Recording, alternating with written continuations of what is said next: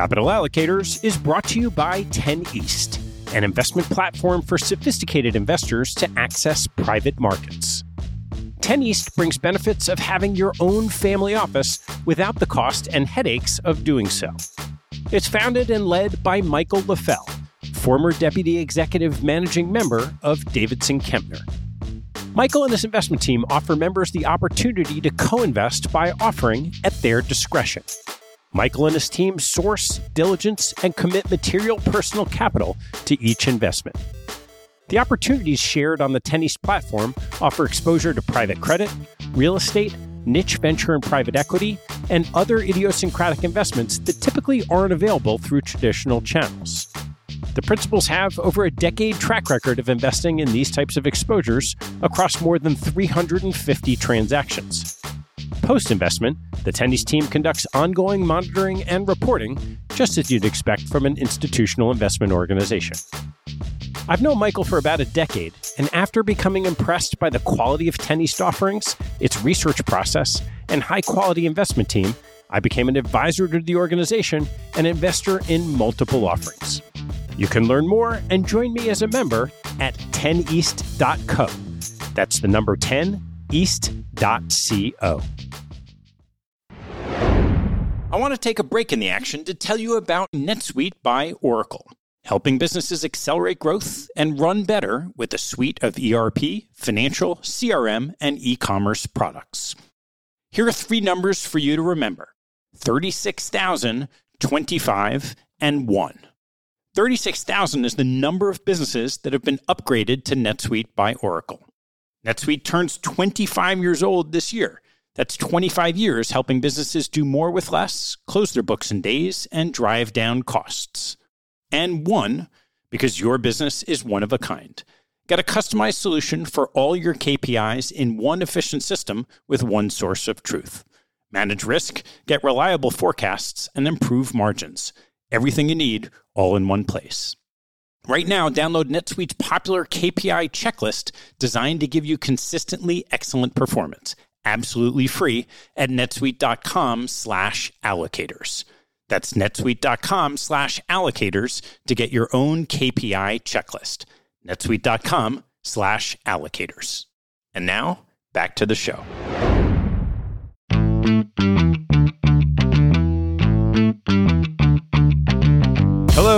I'm Ted Seides, and this is Capital Allocators this show is an open exploration of the people and process behind capital allocation. Through conversations with leaders in the money game, we learn how these holders of the keys to the kingdom allocate their time and their capital. You can keep up to date by visiting capitalallocatorspodcast.com. My guest on today's show is Dan Schorr, the founder of Vice Cream, an early stage company that is bringing back unapologetic indulgence to the ice cream industry. Dan has spent his career working with consumer brands, including Powerbar, Saucony, and PepsiCo. But after two unexpected life events, he turned his laser focus towards developing a brand of his own. Our conversation tracks Dan's career and walks through the many aspects of his startup story. His energy is infectious, and his path has great parallels with investing and running any business. I hope you enjoy the show, and if you do, please complete the following task list for this week. Number one, write a review on iTunes. We're now up to 44 reviews, or almost 1% of our 5,000 weekly listeners. Number two, visit Dan's website eatvicecream.com and put a smile on your face watching how Dan spent most of his advertising budget. And three, get out to your local store and eat some Vice Cream. Please enjoy my conversation with Dan Schorr. Dan, thanks for joining me, buddy. Hey, it's great seeing you, Ted. All right, Dan. So, people who are listening don't even know what we're going to talk about and I'm, we're going to say this again uh, later in the episode, but I want to know if someone wants to buy Vice Cream, where would they go today? So Vice Cream's sold in pints, and you'll find it in grocery stores, um, right in the section with other super premium ice creams. And those grocery stores include all throughout New England: Stop and Shop, Star Market, Big Y, Roche Brothers, down in New York, New Jersey area, ShopRite, Key Foods, Food Emporium, King Cullen, down in the Carolinas at Harris Teeter, great retail partner, and Publix now throughout Florida and the Southeast. So nobody knows why we're saying that, but we're going to get into that very shortly. All right. So this is going to be a little bit different from a lot of the conversations I've had uh, with capital allocators and investors.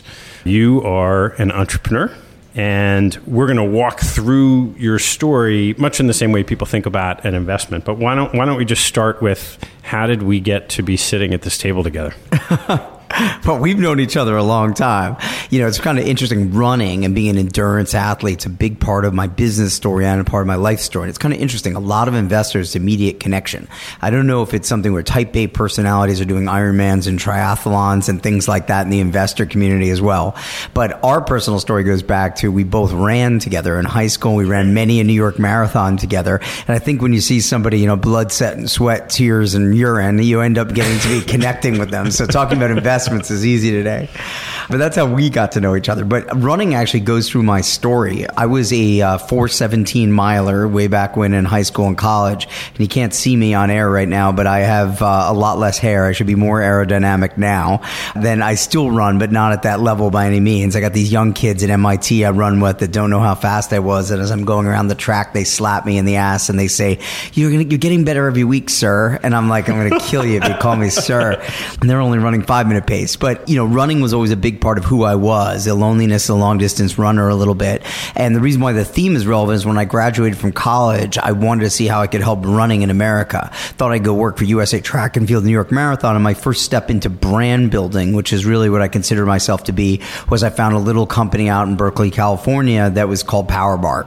And Power Bar Energy Bars were really a small company out of Berkeley, founded by Brian Maxwell, who was an incredible visionary. And we invented essentially the bar category. Everything you see today at GNC or at Target in these 12 feet of energy bars really came from us building Power Bar as a brand. So I went out there to Berkeley. We didn't know, our biggest asset was we didn't know what we were doing. That was our biggest asset. We didn't have an MBA in the building. We actually funded it privately, from what I know, by ourselves until later years when we sold to Nestle. But it was the greatest greatest experience in the world. And one of the things I learned there that I talk about a lot to students and other people is thing I learned there is we were getting attacked by Mars and the larger conglomerates is you can never get outspent on things money can't buy. And I'll say that again, which is you can never get outspent by things money can't buy. Money can't buy. Can't buy, which is authenticity. You know, authenticity is so important to a brand, whether the brand is a person or whether the brand is a, a consumer product, is it's very, very important. The thing though is it's kind of interesting now is I teach at Boston College in the fall as a guest lecturer, and the course used to be called How to Build a Brand, The Rise of Power Bar, and it's now called How to Kill a Brand, The Demise of Power Bar. and it's a lot it's a lot more popular. But that was my mission. I was like, I was hired and $35,000, $32,000 a year to go to Ironman, the New York Marathon, and help build this brand. And it was, you know, an incredible job that I still 20 years later talk about. It was something key where I was able to match my passion with business. And, and it was really a wonderful opportunity. And then fast forward, I stayed in the same world by going to work for Saucony running shoes because I would always wanted to work for a footwear company. And I called these not a resume, but I called them philosophy formers. And my philosophy there is I learned what it was like to work for a family company. And it was a company that made purchase decisions differently. They were private. I don't think they necessarily, they were comfortable with five to six to seven percent growth, but they weren't looking for skyrocket growth. And I was somebody who was a skyrocket growth guy. And then I ended up getting very lucky and very fortunate or worked hard or both. But in 2000, PepsiCo hired me. Obviously, they'd hired me working on Gatorade and they uh, basically, uh, and I think Pepsi people are incredibly brilliant, but I went through the interview process and I make fun of them and they said, we spent $80 million on market research to realize people are not drinking carbonated soft drinks. And I was like, I could have told you that like in the aisle of like stop and shop for 10 bucks. you know, they were looking for natural foods, people, water. They saw the trend for better for you and what health year, and wellness. And what year was that? This was 2000. So I went to, to Pepsi and I worked on Gatorade, a kids beverage there, Gatorade kids beverage, and I worked on building the energy drink portfolio. Our program was called Beat the Bull. How do we take down Red Bull? probably didn't necessarily do it the right way, but one of the things was that I was actually myself and a little brand manager, Kelly, the two of us were managing the energy drink portfolio and we drove $250 million in business in a couple years. And I always talk about this on my review Pepsi of a zero to five, and each point is equivalent to sort of $10,000 raise. And I drove $250 million in revenue, and I got a two. And I got it, and I went to my boss. I was like, and I won't even tell you the amount of profit, but it was a huge amount of profit at PepsiCo. The margins were huge. And he was like, you know, you missed Nicole's birthday party. we all went to Race America's Cup boats in Newport. You weren't there. I was like, well, no wonder how I wasn't there. I was out selling product and moving cases. And he was the first guy to say, you know, you don't really get along in corporate America that well. You should really go out on your own. And it took me years. It's remarkable. I'm actually not only very good friends with this guy, but he's actually on our board currently, which is actually ridiculous. And I make him buy me dinner every year. So Fast forward, uh, I left Pepsi, tried some different things in entertainment, went out to be an entrepreneur for my first time forming an agency, but I knew my heart wasn't in it. And I had two big, this is, you know, an overview now, but I had two big events happen in my life. One was a lot of events, but one was in 2013, I was at the finish line of the Boston Marathon bombing here in Boston. I had just left the finish line, I was in the airport, and a bomb went off. Someone on my team, because they were a client of mine, was hurt. And when I learned about the bomb, bombing. I was stunned. Days later, we had still had tanks in front of our house here in Boston, and they were trying to obviously track down the fugitives. And after that whole ordeal was over, I, I closed the office, went to Iceland, and, and went to Europe with my wife for a while. And I really decided that I was going to live life with no regrets. And I went to her and said, "Look, you know, you have to support us. I'm going to do this food thing. I don't know what it is." And she said, "I want to support you for two reasons. One is I'm tired of hearing you talk about it."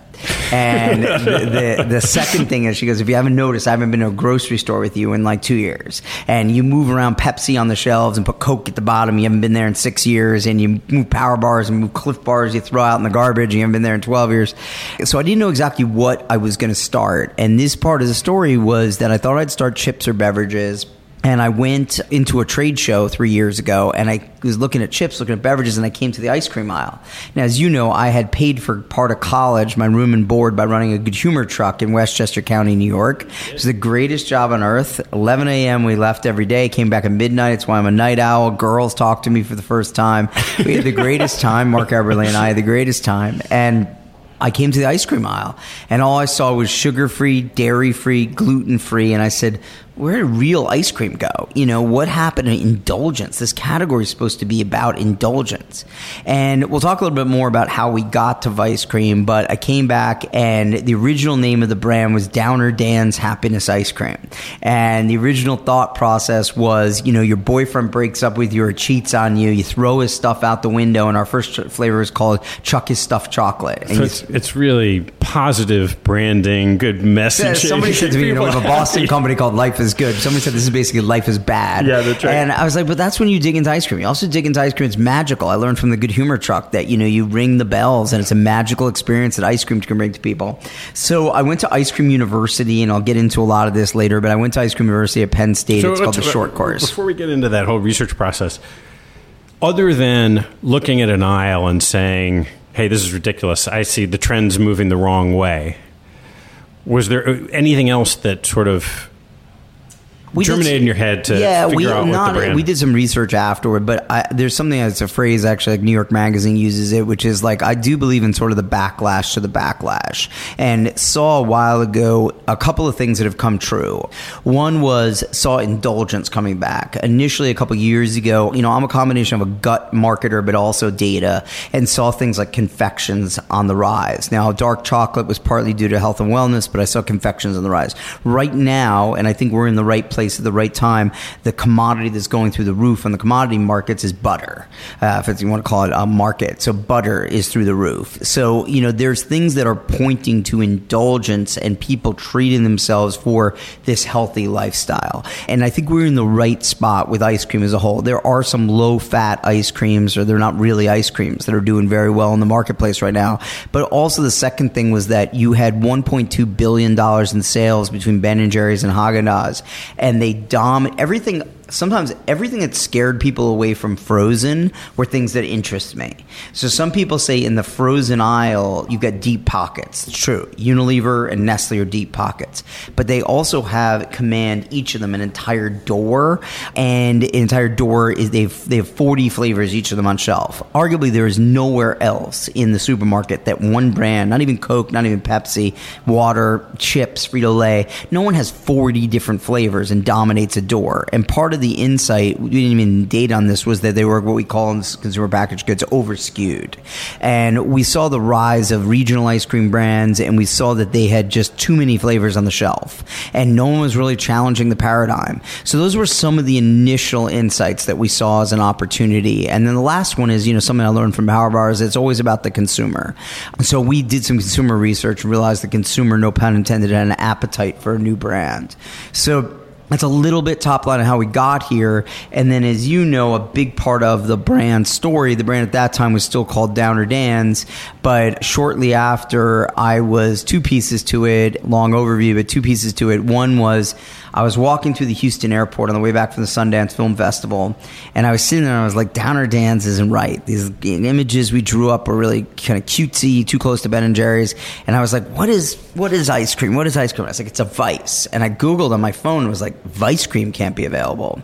And it took two years to get the intellectual property. Why is that? Did somebody have the name Vice Cream? You know, we could talk around it, but it was, I think, in general, when you look at things in life, you can end up saying sometimes you want to bet on being successful and sort of cutting deals early. It was, I think, we got rejected by the Patent and Trademark Office the first time just because they said this is too obvious. We don't have any research anyone owns it, but someone has to own it. Or you can't own the word Vice, you can't own the word cream. We're like, we want both of them.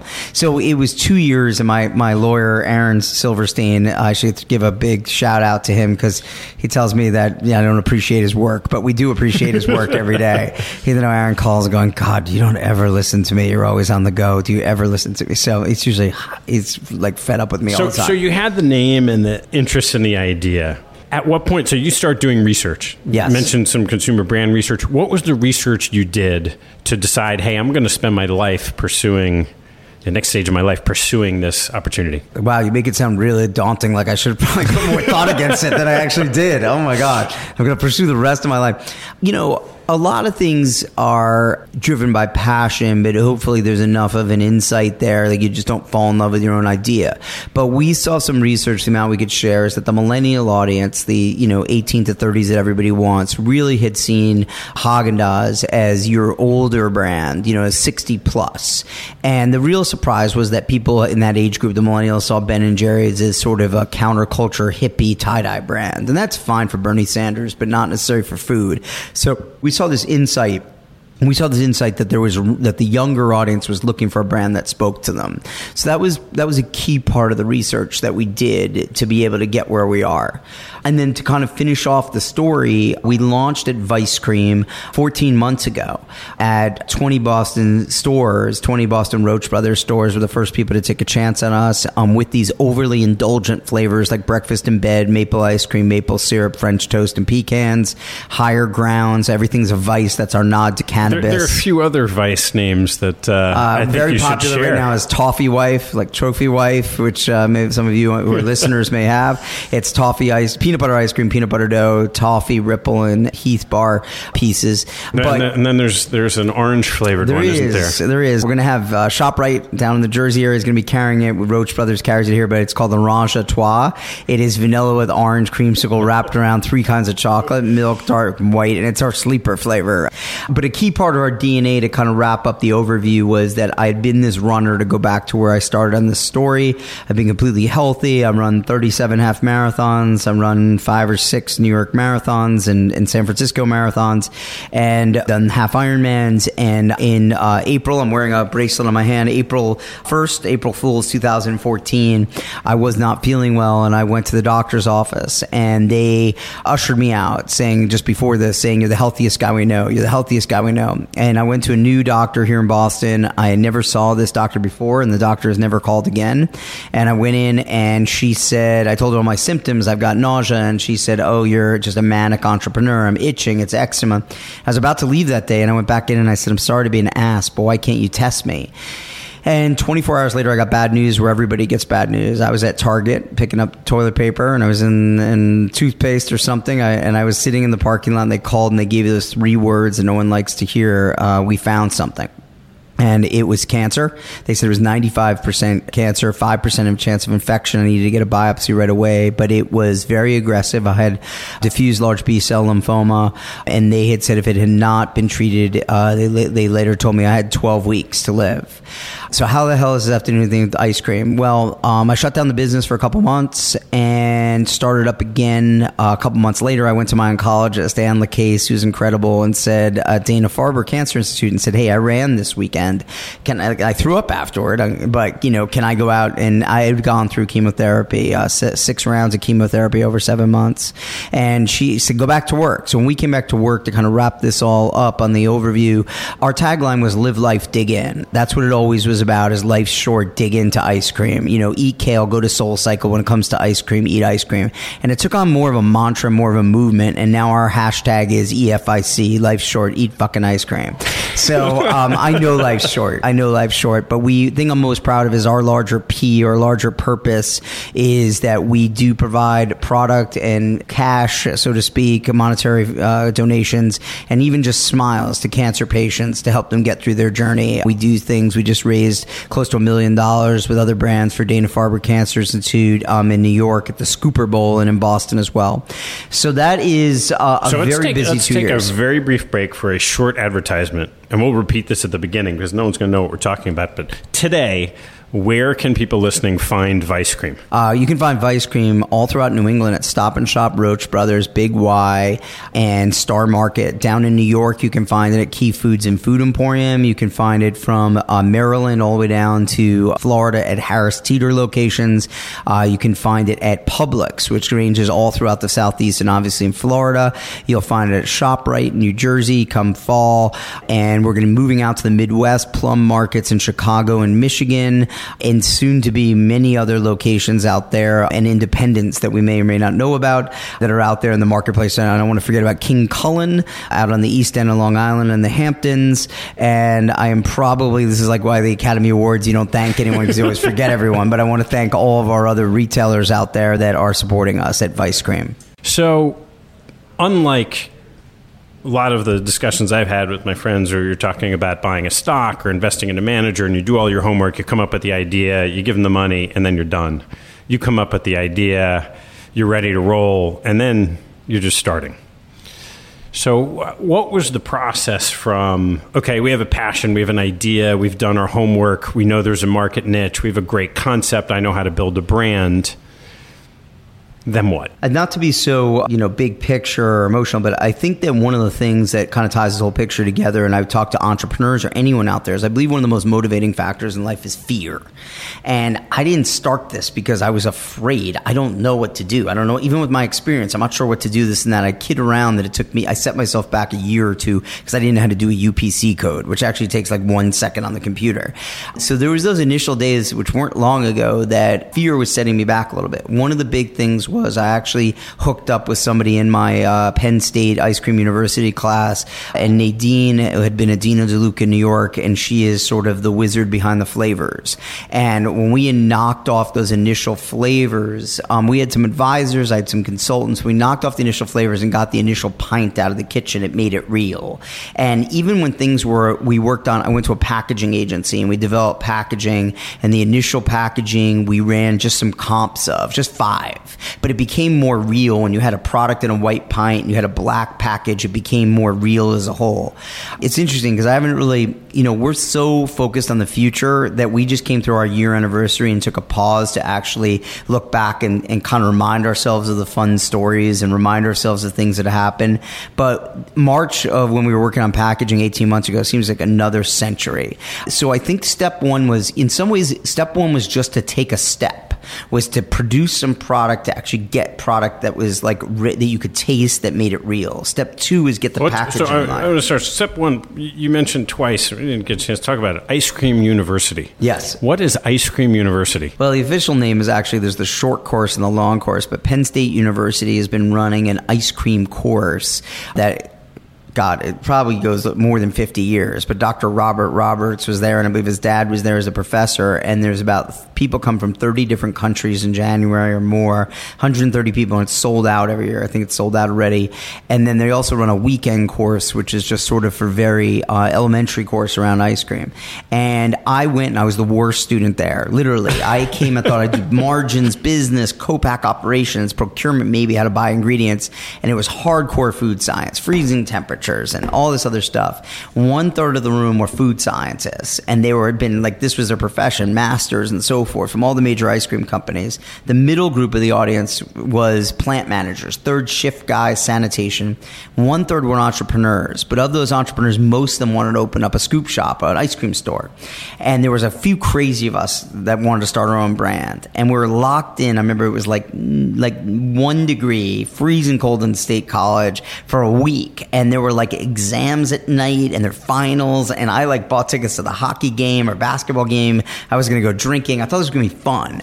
And they were like, they were like, we'll give you your money back to go home. And eventually did go back uh, about two years later. But it was the best thing I got out of it was, was meeting Nadine, but also other contacts at other ice cream companies, flavor houses and things like that. So as I mentioned with the Good Humor Truck, I've always been an ice cream fan and I'm a b- big fan. I'm a business person. I believe in a higher calling of the power of ice cream to make people smile unlike any other food.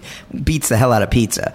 But, um, you know, I am not a food scientist per se, although I kind of kid around with everyone here. I don't really kid around. I know our ice cream better than anyone. So I don't know how to make it. I don't know how to compose it as well as other people on the team. I don't know necessarily how to develop it or how to co-pack it, but I taste our ice cream sometimes on the line. I'm like, there's something wrong. There's not enough this in it.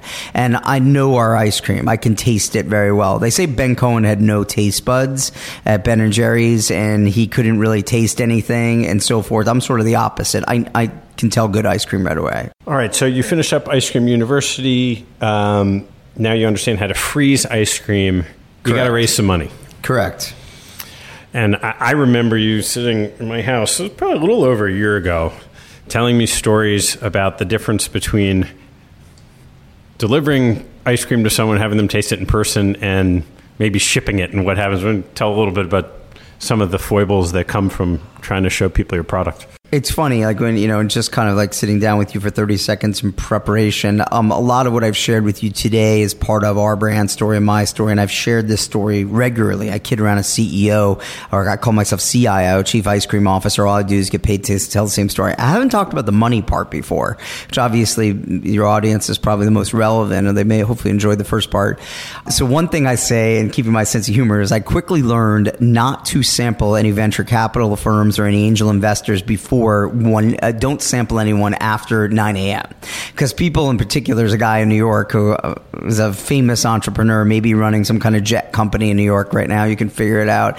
And he had me come into his office, and he brought 22 people in there at one o'clock, and basically I just fed the office. They had never returned another phone call again as an investor. Oh, this is the greatest ice cream ever. God, come in here, Tony. Come in here, Jimmy. Come in here, Lisa. Come in here, taste this. And all I did, I want. Oh, we love this. Want to talk about investing? I never called again. So like you know, we base. I basically walked walked around New York City and I said initially I was literally selling ice to Eskimos. It was January. I was freezing, taking ice cream to people. And then I quickly learned that I was just basically the snack truck.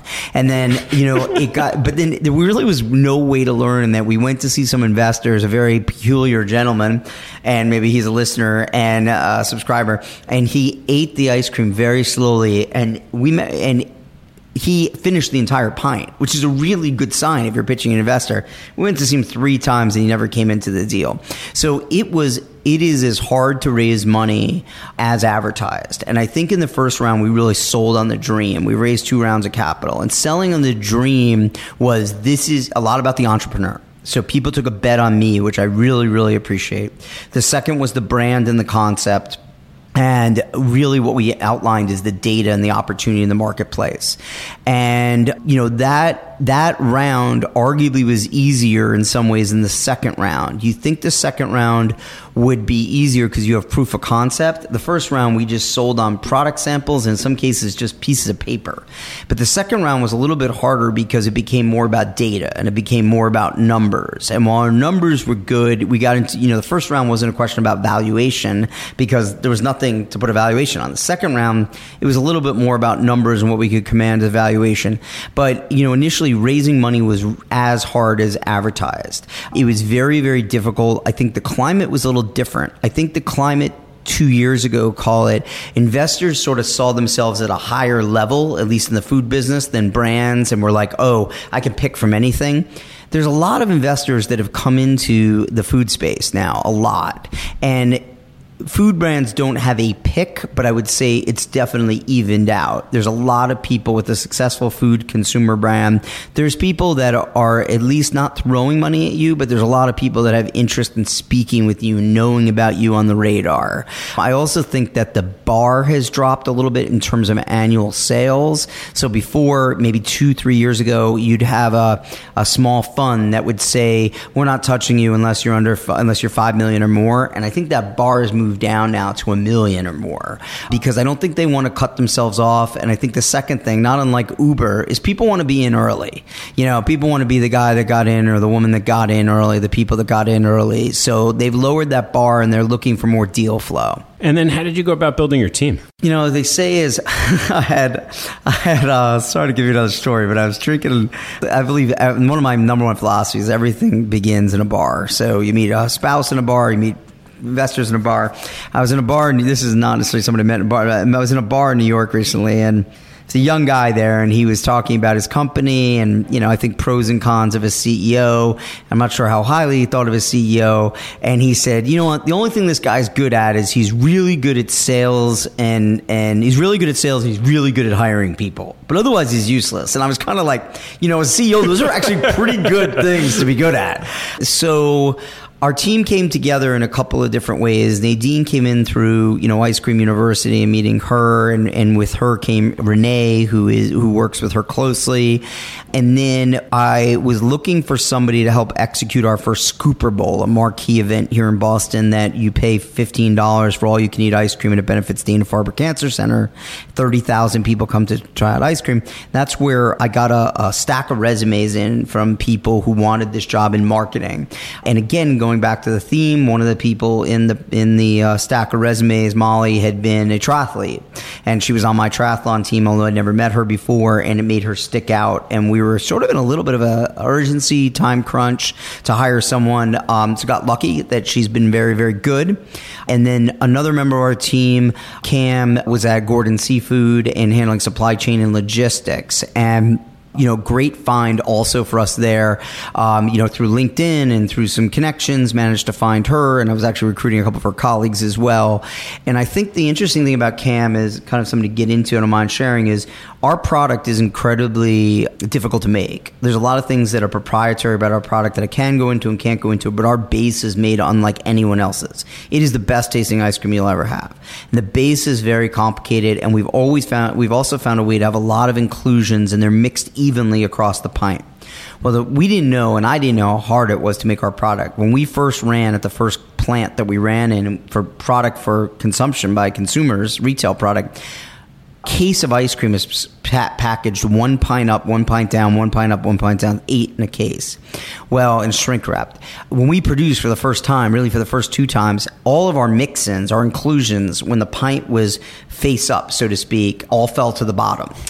and when it was down, everything fell to the top. So we either had people complaining, they opened the lid and said, "Oh my god, I got a pint just of vanilla ice cream. There's nothing in it," and everything was at the bottom.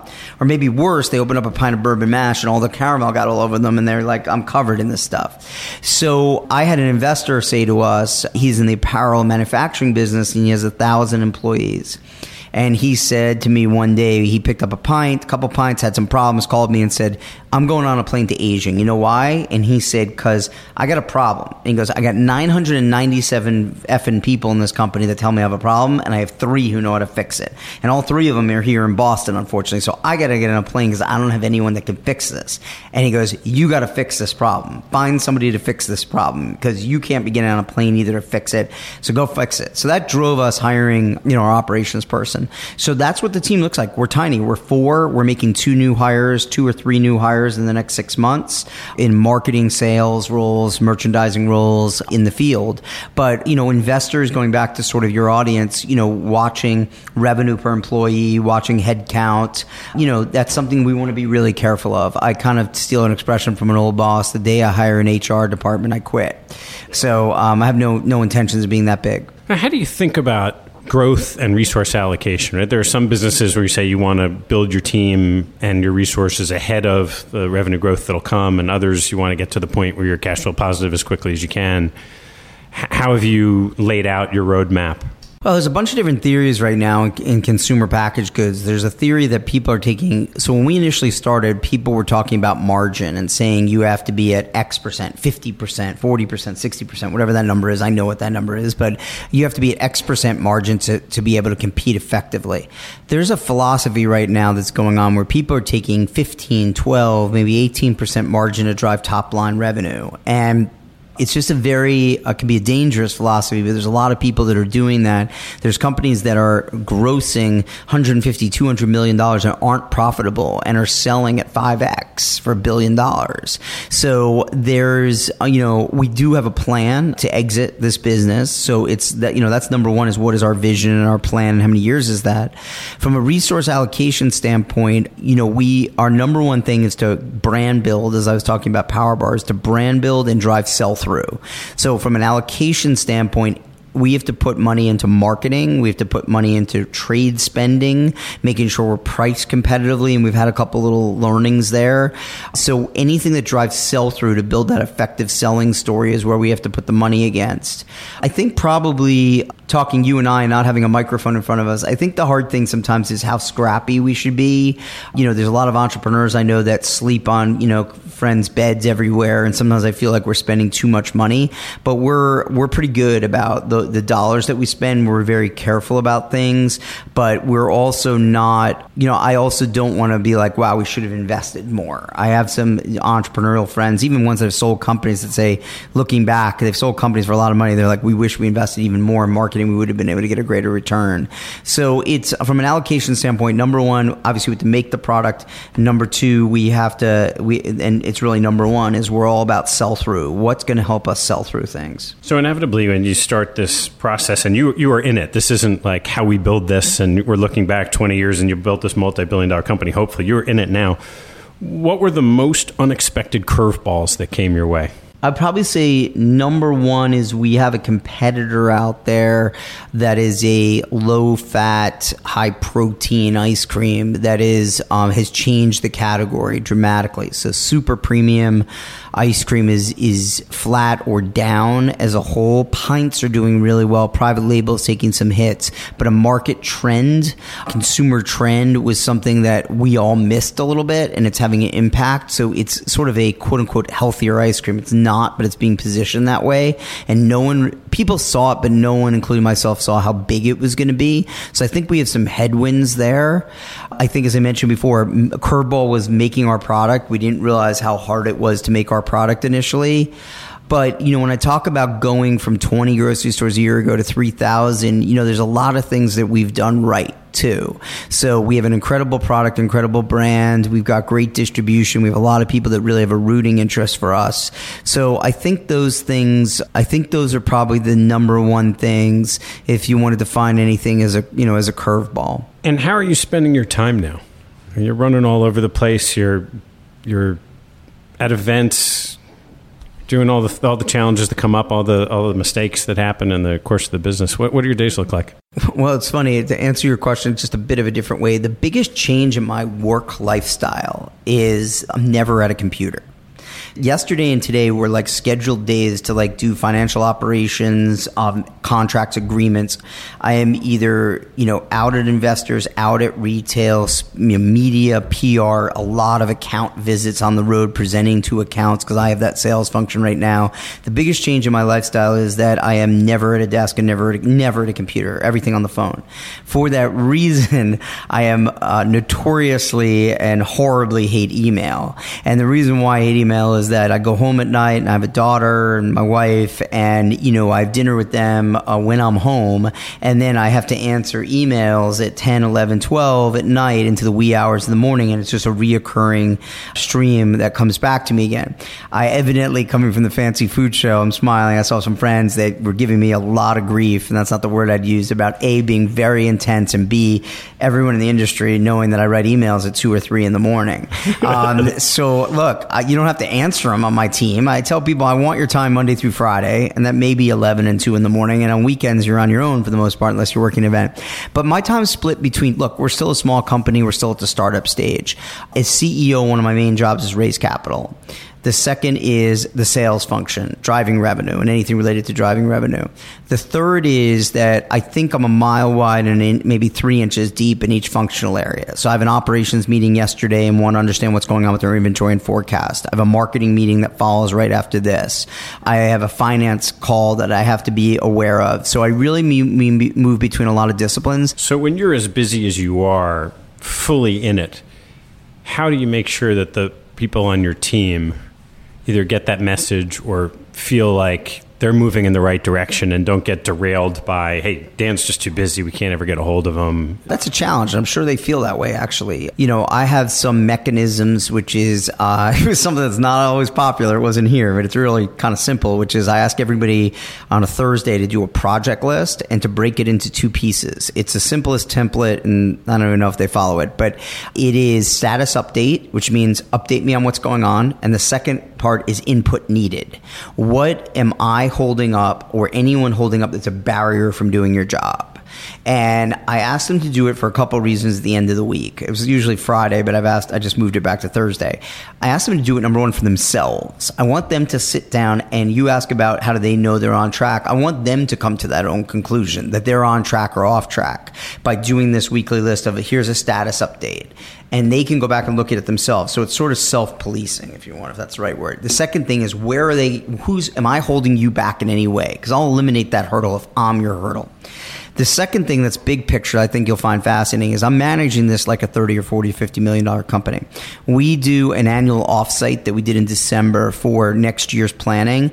And then we religiously, religiously being a year and a half, two years, have a quarterly one day session to do check ins on that annual offsite and where we're tracking. So we actually set up KPIs for the company. We have quarterly rocks, if you've read anything about Rockefeller Habits or Stephen Covey or anything, but we have quarterly rocks on what are the five priorities priorities that we have to do as a company for the quarter. And then we have what's called sort of WWW, which is not World Wide Web, but who is doing it, what, and when.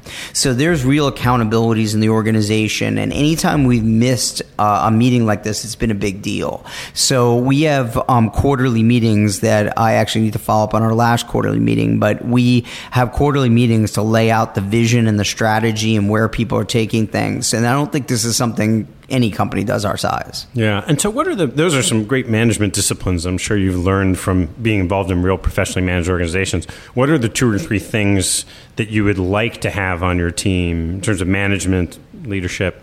That aren't there yet? There's this, uh, it's a very hot decision for us right now. I've been doing the sales role myself, and something I think you'll find is interesting is that we've presented to approximately 17 accounts, and we're 14 for 17 getting in. The only three are the ones I didn't go to. So I'm 14 for 14 presenting to accounts. Some accounts will listen out there and turn me down just to make me humble. But, um, you know, so the sales function is how do I staff up and have like a mini me? How do I have somebody who can tell the vision almost as well? Well as I can, there's still a lot of value out there in people in what's called founders FaceTime. And that's not just Vice Cream. You know, you think about business and great brands. I know I'm a little bit of a different interview, but Jim Koch here in Boston from Sam Adams. I don't mean to pretend to, to position myself as any of these people, but everyone wants to meet Phil Knight from Nike. You know, Travis at Uber's had his own challenges lately. I don't know about that, but there's people in the consumer world. I can't speak to tech at all. That people, you know, Justin Gold from Justin's has been incredible to me people want to still meet the founder, even if it's not named after me like Justin's. So there's some founders FaceTime. So how do you how do you bring salespeople on that can sell the vision almost as well as you can? That's something that's that's something I'm processing I right think now. It's pretty pervasive. I mean, I saw that in in my earlier years in our asset management business, where when you're the founders and presenting inevitably there's a higher hit rate than if you send somebody else. But at some point in time, Yep. you need to broaden it out because you can't be in all places, especially the types of distribution that you're. Uh, you've hit 14. Yeah. I mean, how many potential ones are there out there that yeah, you'd like thousands, to get to, right? and we're Yeah. going to more. But I, I will tell you also, in uh, full honesty, and talk, talked about my self awareness is really good. Now, I may have issues and blind spots that I'm aware of and don't do anything about. That's a separate issue. But I know one thing is from a relationship standpoint. While the salesperson may not be able to sell as well as I can, they have better relationships at the buyer levels, the layers than I do. So you know, a lot of these people who are in the sales and broker role go back many, many years with buyers and they go out to dinner with them and they may go on a hunting trip, they may go on a cruise with them. There's a lot of, you know, backslapping and I don't play any of that down or be self, you know, and uh, look down on it all. It's a very valuable skill in that relationship building piece. And I don't think it's um, necessarily my uh, greatest strength. I'm a good relationship person, but in that environment, um, I move pretty quickly. And I think a lot of entrepreneurs have ADD and the idea of like sitting there and having a two hour dinner and talking about, you know, hunting or the cruise or whatever drives me crazy. So, you know, there's people who are better at managing those relationships. I want to talk business when I go out, like a lot of other people. And some of these, some of the people, buyers and other people don't want to talk about business or, you know, how long can you talk about business at a table for? So I think there's a salesperson, people that I could bring on that are better at those relationships than me. How do you get feedback when you're the leader of the organization? It's a really good question. One, my wife has no trouble giving me feedback on on the business. Not always constructive, sometimes constructive, sometimes constructive, and I like to hear it. I think number one, you get feedback from the consumer. I keep mentioning this as a theme. So if you're selling, you're getting feedback. If you're not selling, sometimes it's hard to identify what that feedback is. It could be something simple as awareness. It could be you know something we're new and Ben and Jerry's is 40 years old. So number one, you get consumer feedback. The second thing, I mean, there's a big difference in feedback on me and feedback as a brand and as a company. I really believe again, I keep saying about being at retail. I'm at stores as much as I possibly can be. Like my wife sends me out to go get milk and it takes me two hours and she knows it because I'm going to hit four stores. I was on vacation in Charleston, South Carolina this weekend for July 4th and I had to hit a Harris Teeter and she knows it. She's like, only one. You know, I tried to sneak in four, but I didn't have a car. So, so I like to be at retail, hearing from consumers, hearing feedback on social media.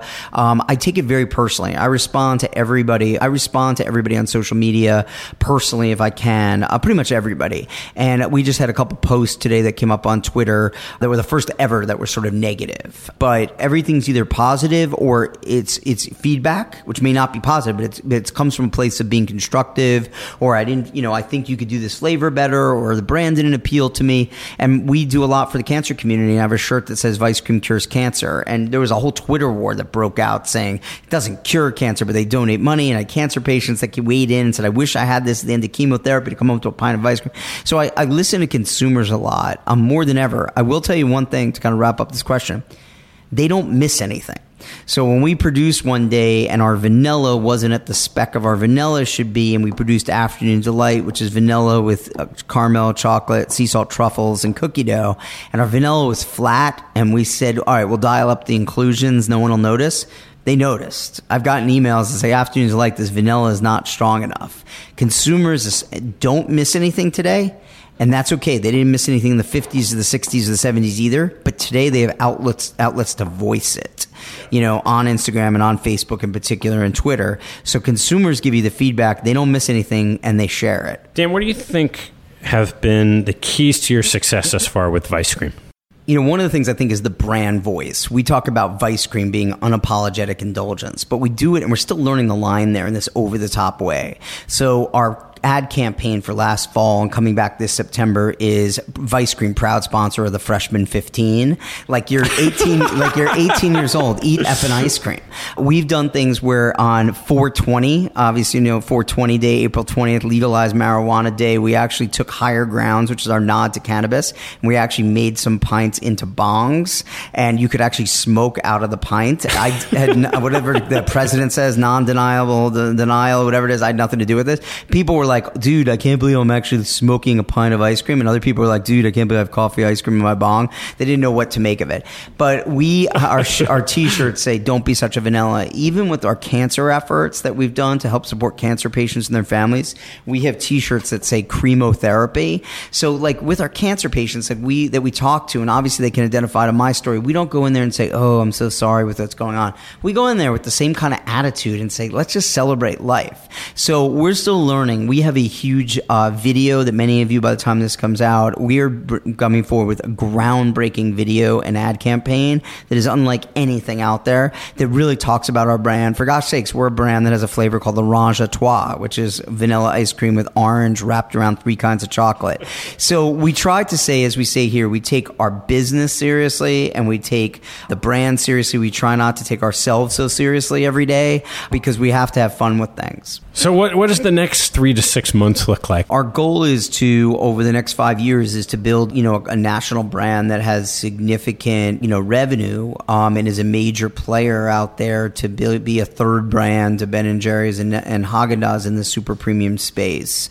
Um, and we really believe that indulgence is is where things are going. The next three to six months, you know, we continue to focus on sell through number one, on opening up new markets number two, building out the team effectively and finding things in the right place. But, you know, we still have, you know, it's still about awareness also. You know, I remember being at Pepsi and finding out that, you know, key metric in consumer packaged goods is household penetration. And I think it was about 10 years ago. The number may have been this low, but I found out that Gatorade had not awareness, but in terms of numbers of consumers simply that have Gatorade in their household was 12% of America. And you're thinking Gatorade, this has been around 40 years. And like, you know, not that everyone's an athlete, but you find that some of these household penetration numbers are 3%, 4%. So my point is that our awareness right now, our distribution is less than 5% of America. And our awareness is probably less than that. So we still go out every day. And even in our hometown of Boston, we've been marketing for a year. We did the July 4th celebration this weekend in the Esplanade and heard from my team that was there. No one, hardly anyone heard of us. You know, I think it's good for them. It's good for them to hear, wow, not everyone knows us because we all live in our own little worlds. Yeah. Well, hopefully the the people who listen to this will learn a little bit. Now, if they want to find you or learn more about the brand, what's the best way to do that? If you want to find us and learn about the brand, you can reach us at our website. It's Eat, E-A-T, Vice Cream, V-I-C-E-C-R-E-A-M. Facebook's Eat Vice Cream, same for Instagram. If you want to find us there, if you want to fund us, my phone number is 20. No, that's a separate issue. We'll be raising around another round of capital. You know, we'll be looking at something in early 18. But that's, that's, you can find us on. So follow us on our social media channels. Um, I think we do a really good job now. Great. Well, I'm not going to let you go without asking a series of uh, customary closing questions. It'll be interesting to see if your answers in any way thematically differ from some of the other guests. So, the first question What is your favorite thing to do that is a complete waste of time? Oh, well, fantasy, uh, like, you know, fan- I'm a fantasy baseball addict with my league. Fantasy sports is probably a favorite thing that's a waste of time. All right. What was your favorite sports moment as a participant or a fan? Bucky Dent's home run, Yankees Oh, home yeah. run against the Red Sox in '78. I'm so glad you're telling that in Boston. in Boston. In Boston, we're having one. this conversation. Um, as a participant, maybe the Tufts University where I went to school, Williams cross country meet way back when was the only race I won in four years of college, and I had been out all night long the night before drinking and hooking up with some girl and didn't sleep. My coach told me, "Do whatever you did last night every week." I said, "I only wish." yeah. What phrase that your parents, one of your parents, repeated to you over and over again most stuck with you? I'll give you one from my mom that's topical and one from my grandfather. My mom said, "You really deserve a break." uh, maybe this is the our break, and uh, maybe this is my break of ice cream. Um, the second one is a good question. My grandfather said, even at Pepsi, when you come in every day to the office and you flip the lights on, treat it like your own office and your own company, and treat their money like your own money, and pretend you're running your own business. Good stuff. Good stuff. What is your favorite book? I absolutely love uh, Phil Knight's first book, Shoe Do- uh, latest book, Shoe Dog, which is really his first book. I have 136 pairs of sneakers. I collect shoes. I am a diehard Nike guy. I've had a pleasure of meeting Mr. Knight, and uh, that book and the Nike story influences us here. Yeah. What is your favorite What do you know now that you wish you knew 10 years ago? Probably, uh, you know, as honest as I could be, is probably it takes a village. Um, you know, what I learned through both cancer and building this business is that it takes a village of doctors and nurses to keep me alive, and it takes um, a village of people that want to see Vice Cream succeed uh, in terms of introductions to someone who could do packaging or design for us, or in terms of a retailer that takes a chance on us. It takes a village. You can't, you know, you can't be the loneliness of a long distance runner. In your waning days, we are now. I, I beat done- cancer, buddy. Done. I know, really. And now We I'm waning done- again? Well, you're going to live a long time. You beat this thing, you'll beat it again if it comes up. But we're, you know, we're in our 90s. We're watching people run around the track because we're not really doing that anymore. What advice would you give yourself today? I wish I could think of something witty here, uh, but uh, what advice will I give you today? Um, make sure you eat all the way to the bottom of the pint. That's a metaphor for both life and my current business. Dan, this has been awesome. Thanks for sharing your story, and uh, let's see if we can't get some ice Cream sold. Thanks very much, Ted, for having me. Thanks for listening to this episode. I hope you found a nugget or two to take away and apply in your investing and your life. If you've liked what you've heard, please write a review on iTunes or Google Play to help others find out about the show. Have a good one, and see you next time.